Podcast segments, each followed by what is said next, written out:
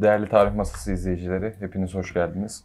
Bugün İstanbul depremlerinden bahsedeceğiz. Tarihi İstanbul depremlerinden ve e, gelecekte gerçekleşebilecek olan olası İstanbul depreminden bahsedeceğiz. E, İstanbul Esenyurt Üniversitesi'nden e, öğretim üyesi Mustafa Serhat Durmuş hocamız konuğumuz. Hocam hoş geldiniz. Hoş bulduk. E, hoş geldiniz. Hocam, İstanbul bir deprem şehri diyebiliriz. Hatta Türkiye içinde bir deprem ülkesi diyebiliriz. Maalesef böyle bir durum var. E, tarihte yaşanan da büyük depremler var İstanbul'da. Hı hı. E, Bunların bu... tabii büyük bir kısmı kayda geçmiş. Onu da söyleyelim. E, fakat ben kayda geçmeyen, mesela bir tane benim e, on Mayıs bin beş yüz elli altı tarihinde bir deprem var. E, görebildiğim kadarıyla kayıtlarda herhalde yok. Tam da yüzde yüz eminim demeyeyim ama e, böyle kayda geçmeyen veya aradan e, kaçan bazı şeyler de var. Kaynaklar incelendikçe bunlar daha fazla ortaya çıkıyor. E, tarihin de herhalde hem jeoloji anlamında hem jeofizik anlamında çalışanlara önemli bir kaynak sağlama özelliği de buradan geliyor. Daha önce şuralar şuralar kırıldı. Evet. Burası çok etkilendi. Burada çok etkiye rastlayamıyoruz, evet, e, gibi. Dolayısıyla size yol gösterici de oluyor, e, evet, yanlış bilmiyorsam. E, evet hani bir deprem, e, tarih boyunca depremlerin e, yaşandığı bir e, bölgede oturuyoruz. Bir dünyada oturuyoruz her halükarda. E, bugün İstanbul özelinde e, bunun geçmişten günümüze gelen, İstanbul hangi deprem kuşağının neresinde ve e, muhtemel tabii işin e, gelecekle de alakalı kısmını konuşacağız. Öncelikle tekrar hoş geldiniz Serhat Hocam. Hoş bulduk. E, nereden başlayalım, ne derseniz? Hocam şöyle başlayalım aslında. Bütün bunların başlangıcı İstanbul bile olsa bizim Türkiye'nin depremselliğindeki en önemli kuşak Kuzey Anadolu fay hattının keşfedilmesi. Çünkü Kuzey Anadolu fay, Anadolu fay hattı keşfedildikten sonra Kuzey Anadolu fay hattı Erzincan depremiyle bin dokuz yüz otuz dokuzda kırıldıktan sonra batıya doğru bir süreç yaşandı ve bu batıya doğru olan süreç yaklaşık altmış yıl içerisinde bin yüz kilometre kırılarak bu fay devam etti ve en son Marmara Denizi'nin içine kadar girdi. Bu bin yüz kilometrenin en doğusu Erzincan mı? Evet, en doğusu Oradan Erzincan. Oradan başlayıp bu tarafa doğru Marmara Denizi'nin içine kadar gelen bir süreç var hocam. Bu tabii ki bin dokuz yüz otuz dokuzda bu deprem oldu ancak bizim bunu keşfetmemiz, bunun bir aslında bir başlangıç olduğunu keşfetmemiz, bugün jeolojinin babası dediğimiz İhsan Ketin hocamızın bin dokuz yüz kırk sekizde yapmış olduğu bir keşiftir bu.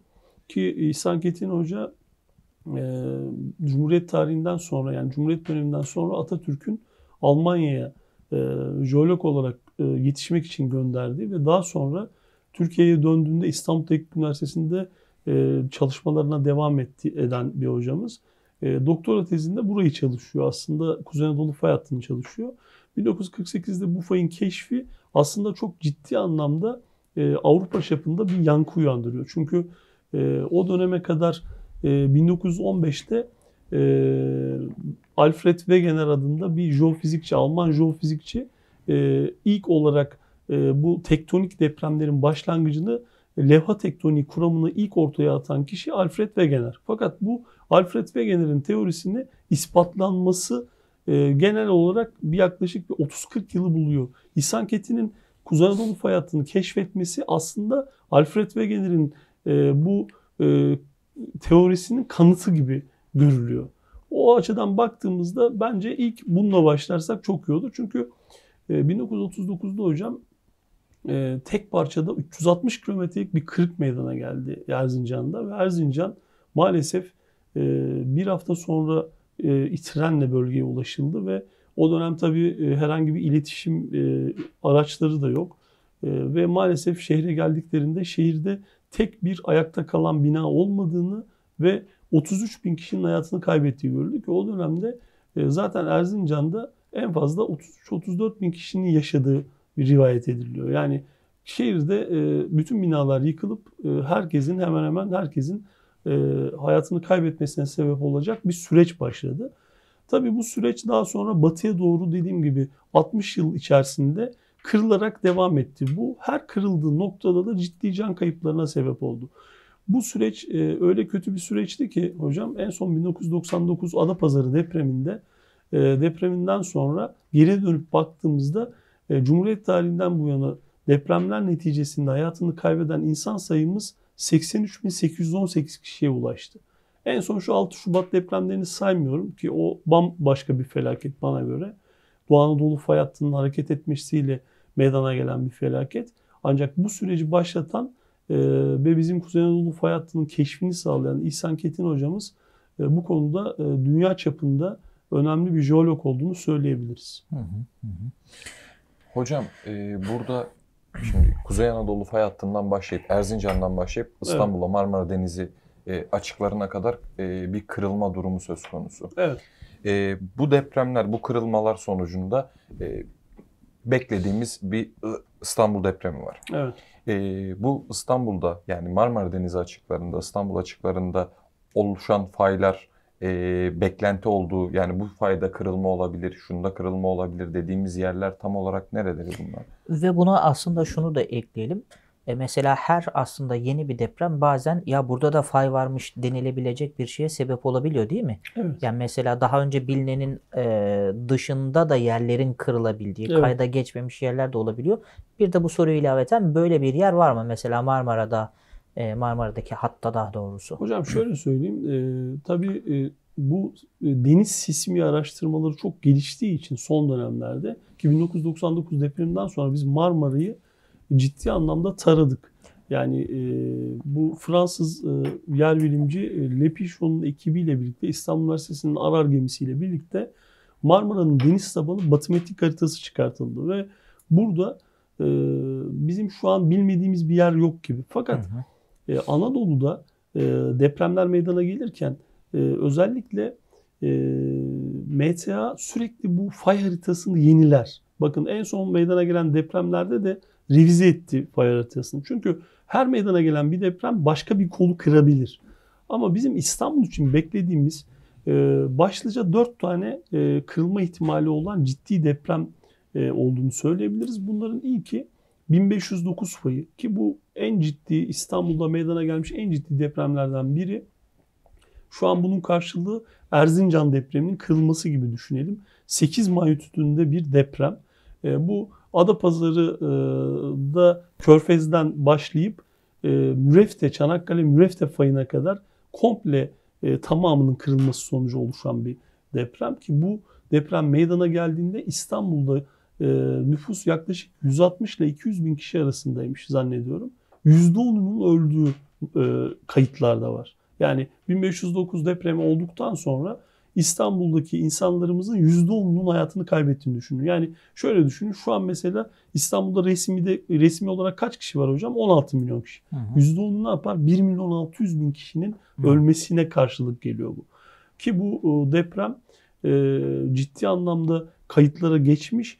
E, özellikle surların üzerine meydana gelen tsunami dalgalarının surların üzerine e, geçtiği altı ile sekiz metre dalga boyundaki dalgaların oluştuğu kayıtlara geçmiş. Yani bunu biz yine hı hı. tarihsel kayıtlardan bakıyoruz. Şimdi bu bir tarih programı olduğu için hocam bu konuyu açmak istiyorum. Şöyle, biz depremleri ikiye ayırıyoruz. Tarihsel depremler, bir de aletsel depremler. Hı hı. Yani biz aletsel olarak ölçebildiğimiz son işte seksen yıl, yüz yıllık aralığa biz aletsel olarak bakıyoruz. Hı hı. Ama bir de tarihi kayıtlar var. Biliyorsunuz Osmanlı İmparatorluğu döneminde devletin arşivlerine e, yıkılan bina sayısı, yarılı sayısı bile eklenmiş. Yani o kadar net, güzel bir arşivimiz var ki aslında bizim. E, bugün kayıtlara baktığımızda bunu net olarak görebiliyoruz. Hiçbir şey aslında flu değil. Her şey çok net çünkü kayıtlarda var. O nedenle bu tarz depremleri biz tarihsel deprem diyoruz. Devam edersek hocam, bin beş yüz dokuz fayının dışında e, bölgede bin yedi yüz altmış altı fayı var. Mesela bin yedi yüz altmış altı fayı da bizim için çok önemli. Neden çok önemli? Çünkü bin yedi yüz altmış altı e, Peki fayı... aynı yerler mi? bin beş yüz dokuzda bin yedi yüz altmış altıdaki kırılım? Hocam şöyle söyleyeyim. E, bin yedi yüz altmış altı fayı Orta Marmara Çukuru'ndan e, Mar, e, Marmara Denizi'nin e, ortadan düz çizgi olarak kesen bir fay. Hı hı. E, ve bu fayın kırılması neticesinde yaklaşık biz yedi buçuk magnitüdünde bir deprem meydana gelmiş. Şu an e, aslında Orta Marmara Çukuru'nda kilitlenme zonunda bizim beklediğimiz fay, bu fayın kırılmasını bekliyoruz biz normal şartlarda. Fakat e, bin sekiz yüz doksan dört depremi de var. Yani bin yedi yüz altmış altı, bin sekiz yüz doksan dört depremi de yine ciddi depremler arasında. E, bu deprem meydana geldiğinde de yine bine yakın insanın hayatını kaybettiğini, e, yani bazı kayıtlarda bunun daha fazla olduğu söyleniyor ama yani İstanbul'da mesela Beyoğlu'nda e, kum fışkırmalarının olduğu, sıvılaşmanın meydana geldiği e, ve ciddi bir paniğe yol açtığı yine tarihsel kayıtlarda mevcut. E, bunlardan bize en yakın olanı bin dokuz yüz on iki'de e, her yıl Jeofizik Mühendisler Odası bunu dokuz Ağustos'ta e, mutlaka anar çünkü insanlar unutmasın diye. Tekirdağ Şark Şarköy'de Ganos fayı dediğimiz bir fay var. Bu da e, yaklaşık yedi nokta üç magnitüdünde bir deprem yaratmıştır ve bu bölgede ciddi yıkıma neden olmuştur o dönemde. Bu dört fay hocam e, bizim şu an İstanbul'da aktif olarak gördüğümüz faylar arasında. Bunlardan bizim beklediğimiz, yani jeofizikçilerin ağırlıklı olarak beklediği ise Orta Marmara Çukuru'ndaki Ee, ki İRAP toplantısında e, B senaryosu olarak bizim e, gördüğümüz yedi nokta dört magnitüdünde bir kırılma bekliyoruz. Ki bu kırılma e, Adapazarı Gölcük depremiyle aynı magnitüde denk geliyor. Yani o da yedi nokta dört olmuştu biliyorsunuz. Fakat hocam aradaki fark şu. Adapazarı Gölcük depremi e, şehir merkezi e, bizim İstanbul'un merkezine yaklaşık iki yüz kilometre mesafedeydi. Bakın bu depremin enerji karşılığı şudur. Yerin on yedi kilometre altında yaklaşık olarak yüz otuz üç tane atom, atom bombasının patlatılması karşılığında açığa çıkan bir tahribat gücüne eşittir bu. Yani doksan dokuz depreminden bahsediyorum. Fakat bu bizim beklediğimiz depremin bundan farkı şu. Aynı magnitüde bekliyoruz fakat bizim şu anki şehir merkezine yaklaşık yirmi iki kilometre mesafede bekliyoruz. Bu da şu anlama denk geliyor. Yani biz Yani daha doğrusu buradan ben izleyicilerimize şunu söylüyorum, sormak istiyorum. Yani iki yüz metre mesafeye biz o yüz otuz üç atom bombasını mı atsak daha çok etkileniriz yoksa yirmi kilometre mesafeye mi atsak? Tabii ki bu nedenle İstanbul'da beklediğimiz bu depremin yıkım gücünün bundan dolayı fazla olacağını biliyoruz. Bu nedenle de yer bilimciler genelde hep uyarıyoruz. Fakat insanları, yani biz bunları uyarırken hocam şöyle söyleyeyim. Amacımız insanları korkutmak falan değil. Bizim bir tek amacımız var. Yer bilimcilerin bir tek amacı vardır. O da şudur. Biz mühendislik olarak inşaat mühendislerine depremde yıkılmayacak binalar için veri veririz. Yani zemin verisi veririz. Deriz ki sen bu binayı buraya yapacaksın ama zemini budur.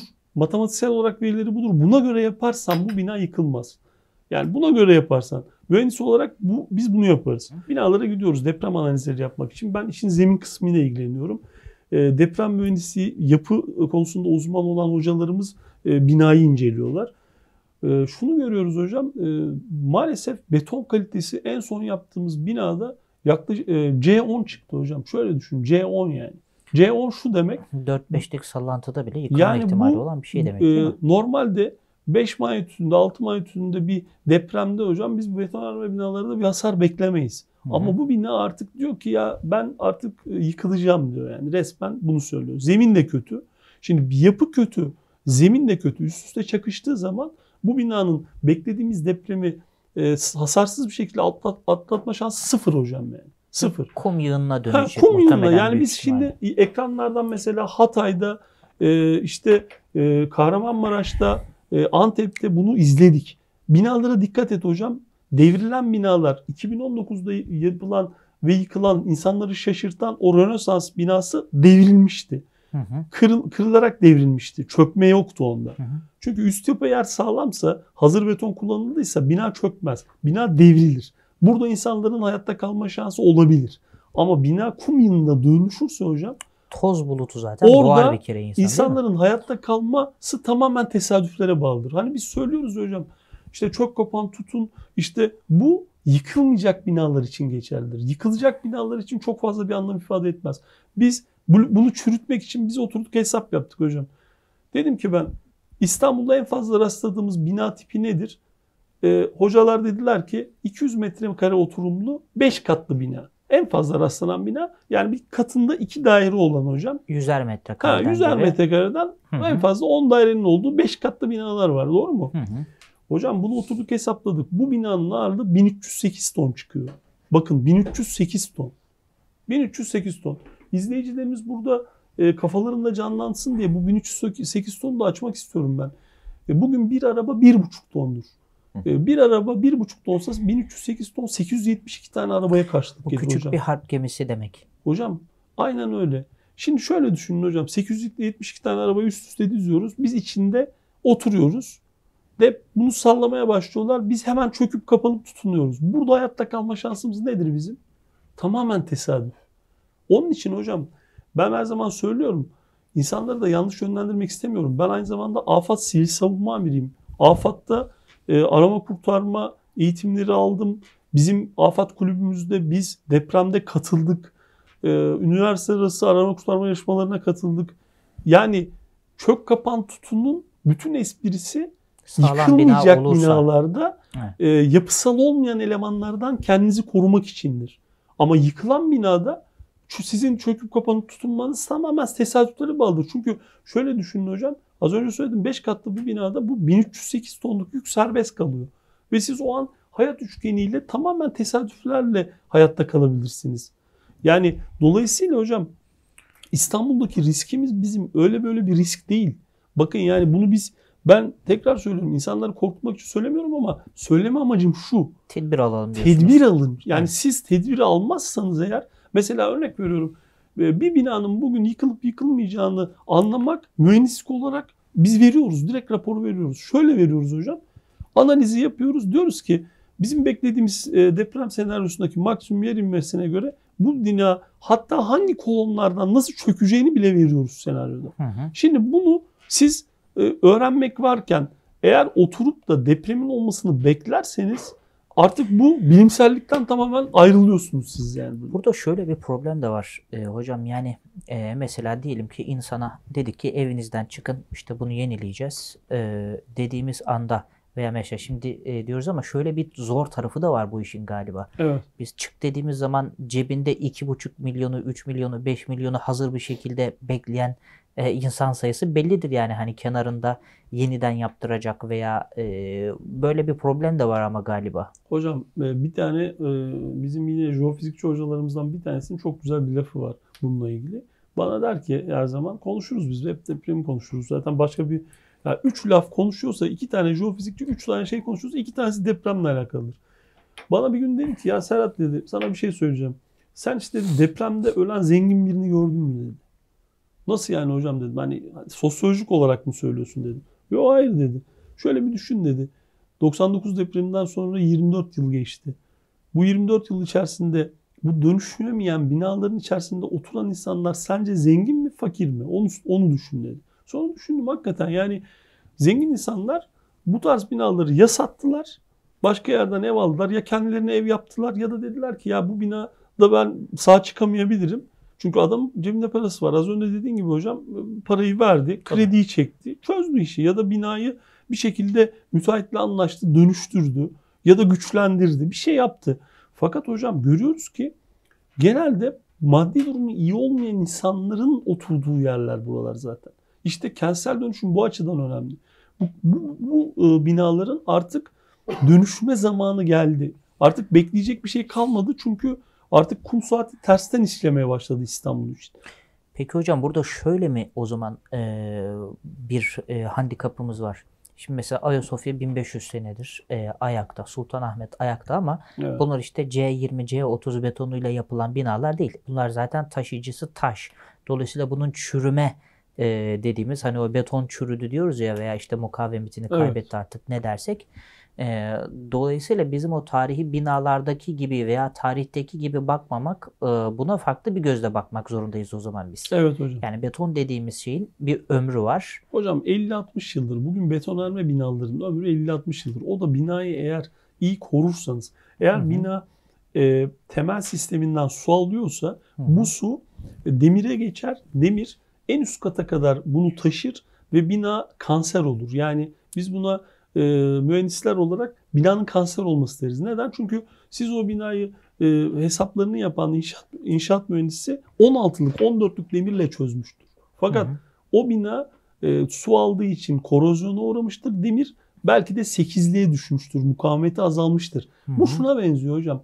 Mesela altmış yetmiş yaşına gelen bir insan, ben mesela anlatırken derslerde, zemin mekaniği dersinde hep, hep böyle anlatırım. Ee, insanların kas sistemi betonarmedir. Betondur yani. bina açısından karşılaştırdığımızda.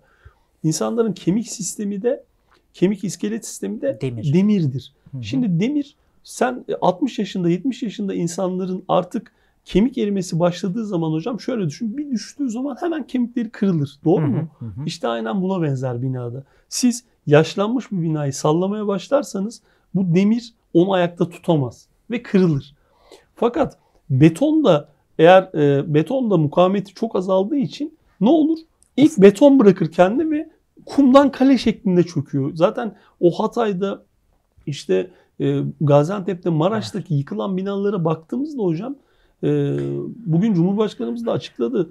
Bu yıkılan binaların yüzde doksan sekizi iki bin yıl öncesi yapılmış eski tip binalardı dedi. Yani yeni tip binalarda neden böyle bir şey yok? Çünkü doksan dokuz depreminden sonra Türkiye mühendislik tarihinde bir devrim yaşandı. Şöyle bir devrim yaşandı. Hemen örnek vereyim, çok e, basite indirgerek hocam. doksan dokuza kadar zemin etüdü yapma zorunluluğu yoktu bir kere binalarda. Hı hı. Zemin etüdü yoktu. Yani bina yapılıyordu ama zemine göre yapılmıyordu. Hı hı. E, yapı denetim sistemi diye bir sistem yoktu. Hazır beton diye bir şey yoktu. E, elle karılan harçlar. El, elle karıyordu tenekeyle hocam. De elden ele verilerek. Hocam şöyle düşünün. Mesela buraya adam üç torba çimento atıyor. Bu kolona, bu kolona beş torba atıyor. Bunun E, mukavemeti daha fazla, bunun daha az. Binanın ne tarafa deprem yapacağı belli zaman, yani. Kırılacağı yer belli zaten binanın. Ee, Siz bu yüzden diyebiliyorsunuz değil mi? Bu binanın şu kolonları patlayacak, çökecek diye. Hocam biz tek tek giriyoruz. Ee, binalı, binanın statik rölevesini çıkartıyoruz. Projesi yoksa. Hı hı. Biz bunu bilgisayarda simüle ediyoruz. Bu mesela nasıl alıyor? İşte o, o karot alma dediğimiz yöntem mi bu? Hocam karot da alıyoruz. Şimit çekici dediğimiz ve jeofiziksel olarak hasarsız jeofizik yöntemlerle de yapıyoruz biz bunu. Hı hı. Beton mukavemetine bakıyoruz. Ee, binanın sıyırma dediğimiz kolonda sıyırma yaparak e, kolonlarındaki demirlerin e, kaçlık olduğunu, korozyona uğrayıp uğramadığına bakıyoruz. Hı hı. Onun dışında e, eğer karot numunesi alınacaksa bile o demirleri kesmeden, o sadece beton kısmından alınıyor hocam. Hı hı. Daha sonra bunu aldıktan sonra beton presine konulur bu. E, sıkıştırıldıktan sonra baskıda evet. kırıldığı noktada durdurulur ve o e, kırılma mukavemetine bakılır. Olur. Mesela bizim o C yirmi, C yirmi beş, C beş dediğimiz şey aslında e, yirmi megapaskal, on beş megapaskaldır. Onun dayanımıdır. Hı hı. E, bütün bunları toparladığımızda hocam zemin verilerinde girdiğimizde aslında binayı biz bilgisayara aktarıyoruz, simüle ediyoruz. Yani hı hı. bütün verileriyle simüle ediyoruz ve maksimum yer inmesini, en yakın faydaki maksimum yer inmesini başlatıyoruz ve binanın yıkılıp yıkılmayacağının bütün analizini yapıyoruz hocam. Yani burada hiç kimse şunu beklemesine gerek yok. Ya ben bu deprem beş yıl mı olacak, üç yıl mı bekleyeyim, bakayım yıkılacak mı yıkılmayacak mı? Ya bu artık tarih oldu bu sistem. Bizim mühendislik olarak biz bunu verebiliyoruz. İnsanlar artsın, artık binalarıyla yüzleşmeleri gerekiyor hocam. Hı hı. Bu kararı alması gerekiyor. En kötü bina satın almasına gerek yok.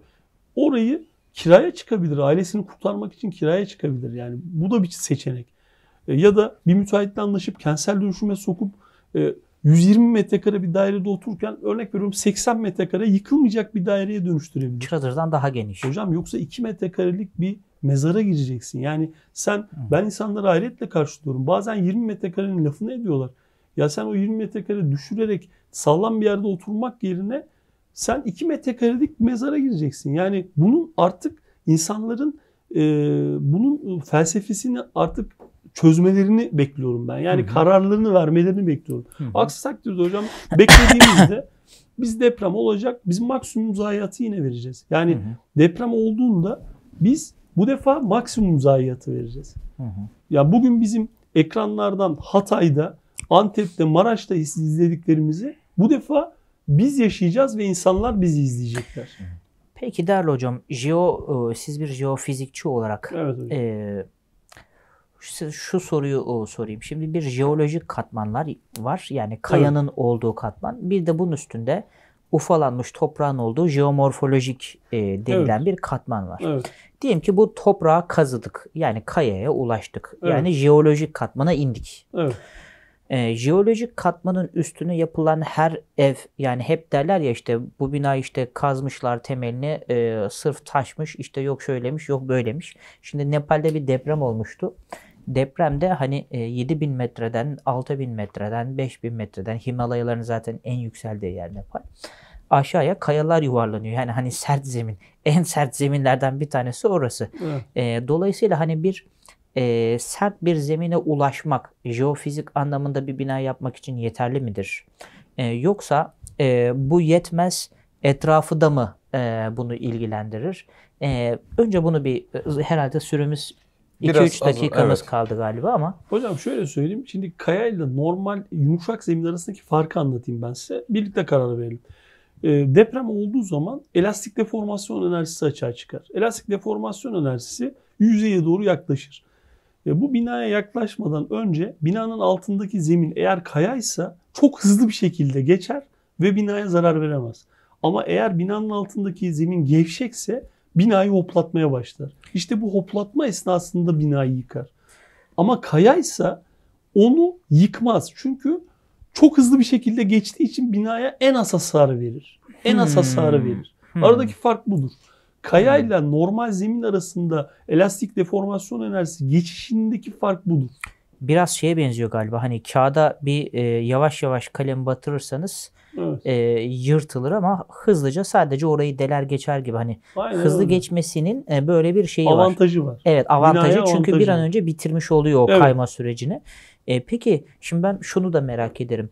E, İstanbul'da e, bin dokuz yüz onlu yıllara kadar baktığımız zaman bilhassa Boğaziçi'nin tepelerine doğru yani evet. e, sahil hattından yukarıya doğru tepelere doğru bakalım.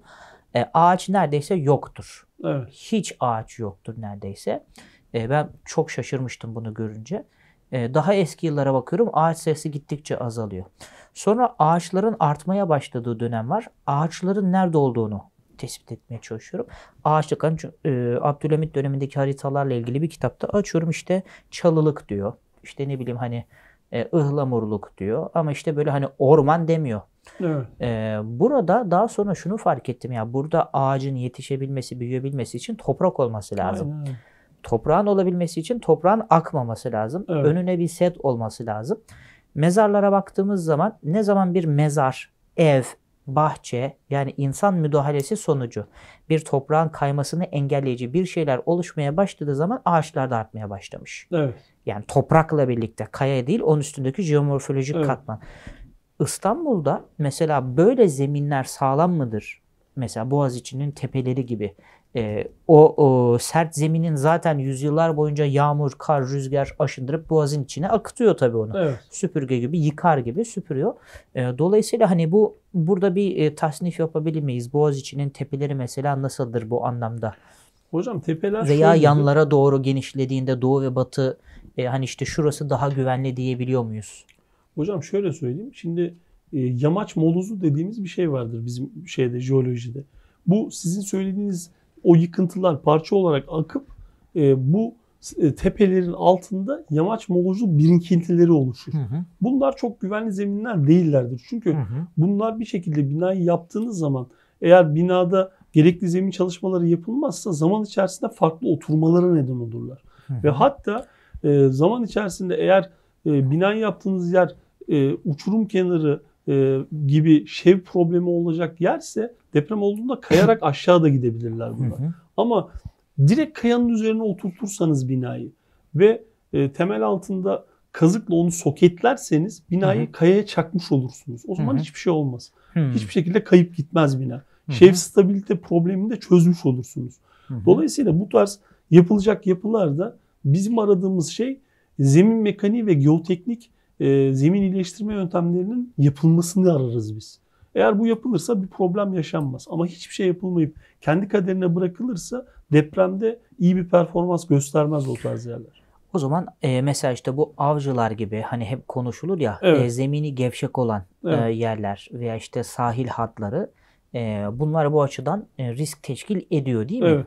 Bunlar, yani bunda özellikle jeolojik, daha doğrusu jeofizik çalışmaların çok sağlam olması gerekiyor. Hocam biz, bina yapılacaksa evet, bile. Biz şunu istiyoruz. Benim beklentim şu. Mesela en son e, ciddi anlamda yıkım oldu. E, yaklaşık on tane ilde yıkımlar oldu. Ve tekrar şehirleşme yapılacak buralarda. Hı hı. Bu enkazlar kaldırıldıktan sonra. Benim beklentim şudur. Bir yere şehir yapmadan önce jeofizik ve jeolojik altlık çalışmalar yapılması gerekir. Bakın ben Hatay'dan bir örnek vereceğim hocam. Hatay'ın jeolojisini sürekli depremle ilgili programlara da katıldığımız için çok sık, sıklıkla sordukları için araştırdım. Hatay'ın normal şartlarda biz jeofizik, jeolojik altlık çalışmalarını yapsaydık eğer Hatay şehir merkezinin yüzde sekseninin oraya kurulmaması gerekirdi. Yani Antakya'yı kastediyorum. Kesinlikle. Antakya'da He. kesinlikle öyle bir yere kurulmaması gerekirdi. Neden? Çünkü e, Antakya'nın ortasından geçen Asi Nehri orayı Kuaterner Alüvyonu'yla çok e, verimli topraklara çevirmiş. Ama bir o kadar da bina yapılması açısından elverişsiz bir jeolojik yapı oluşturmuştu. Yani burada sadece tarım yapın. Hocam benim nacizane tavsiyem her yere bina yapmak zorunda değiliz. Zaten şu an tarımsal anlamda ve hayvancılıkta da bizim bir şeyler yapmamız gerekir. Evet. Benim şahsi görüşüm, ben olsam Hatay'ı tekrar yapacakken yüzde seksenini tarım arazisi yaparım, yüzde yirmisi o dağın eteklerinde olan kısmına da şehri kurarım. Eğer illa oturacaklarsa. Hı hı. Ama hı hı. aynı yere bir daha yaparsanız doğa tekrar bunu yıkacak. Yani orada olacak bir depremde de yine hı. yıkacaktır. Yani hı. ben Ee, bu noktada hocam jeofizik ve jeolojik altlık çalışmaları çok önemli buluyorum. Ee, bu depremin haricinde mesela doksan dokuz Adapazarı depreminden önce biz orada jeofizik çalışma yapmış olsaydık da şehir merkezi oraya kurulmazdı asla. Hı hı. Erzincan'a da yapsaydık asla şehir merkezi oraya kurulmazdı. kurulmazdı. Evet. Onun için bunları çok önemsiyorum hocam. Hocam son olarak e, İstanbul'un otuz dokuz tane ilçesi var. Evet. E, olası senaryolarda burada Ee, sizin kitabınızdan da bahsetmek isteriz hocam. Ee, evet. İstanbul Depremi isimli bir eseriniz var. Evet. Ee, bu roman olarak kurguladığınız bir eser aslında sizin. Ee, ee, özellikle roman olarak kurguladım. Evet. Ee, sebebi şuydu aslında. Derdinizi romanla anlattınız daha doğrusu değil mi? Hocam galiba? Aynen öyle. Yani biz e, Türk insanı olarak e, bazı şeyleri, doğruları söylerken e, ders gibi anlatılmasını insanlar pek sevmiyorlar. Yani Hı. ders gibi anlatıldığında onu jeoloji, jeofizik ya da inşaat mühendisliğindeki öğrenciler ancak dinlerler. Oysa ben herkesin dinlemesini istedim. Bunu herkesin izlemesini istedim hocam. Bu nedenle bir akademisyenin e, e, ana karakterini oluşturduğu bir kitapta bin dokuz yüz doksan dokuz depreminden bir gün önce başlayıp iki bin yirmi üçe kadar geçecek yirmi dört yıllık süreçte aslında neler yapılması gerekirdi? Bir insan, bir akademisyen, bir mahalle, bir fert ne yapması gerekirdi? Bunu anlatmaya çalıştım ki bu açıkça söylemek gerekirse hocam e, bana göre, yani benim şu ana kadar kırk sekiz yaşındayım. Bana göre yani yaptığım, şu dünyada yaptığım en önemli şeydi. Çünkü burada beklediğimiz bir İstanbul depremi var ve insanların artık uyudukları uykudan uyanmalarının zamanı geldi. Çünkü biz şu an, üzülerek söylüyorum, biz bu Hatay'da e, altı Şubat'ta Gaziantep'te, Kahramanmaraş'ta on ilde yaşadığımız, televizyonlardan izlediğimiz şey sadece İstanbul için bir fragmandı. Bakın açıkça net söylüyorum burada. Ben insanları korkutmak istemiyorum ama İstanbul'da yaşanacak şey oradan çok daha feci olacak. Sebebi şu: İnsan sayısı çok daha fazla. İnsan çok sayısı çok daha bölge. fazla Hı. ve e, yapı kalitesi açısından da maalesef yüzde yetmişi binaların toplam işte. yapısı sonun kötü. Dolayısıyla insanların yapması gereken şey bana göre binalarını analiz edip binalarıyla yüzleşmeleri ve deprem güvenli binalara çıkmaları. Başka türlü bu işi çözemeyiz hocam. Çok teşekkür çok ederiz hocam. değerli hocam. Rica ederim. Ee, çok sağ olun. Değerli Tarih Masası izleyicileri, bugünkü programımızın sonuna geldik. Times of Türkiye YouTube kanalına abone olmayı unutmayın. Hoşça kalın.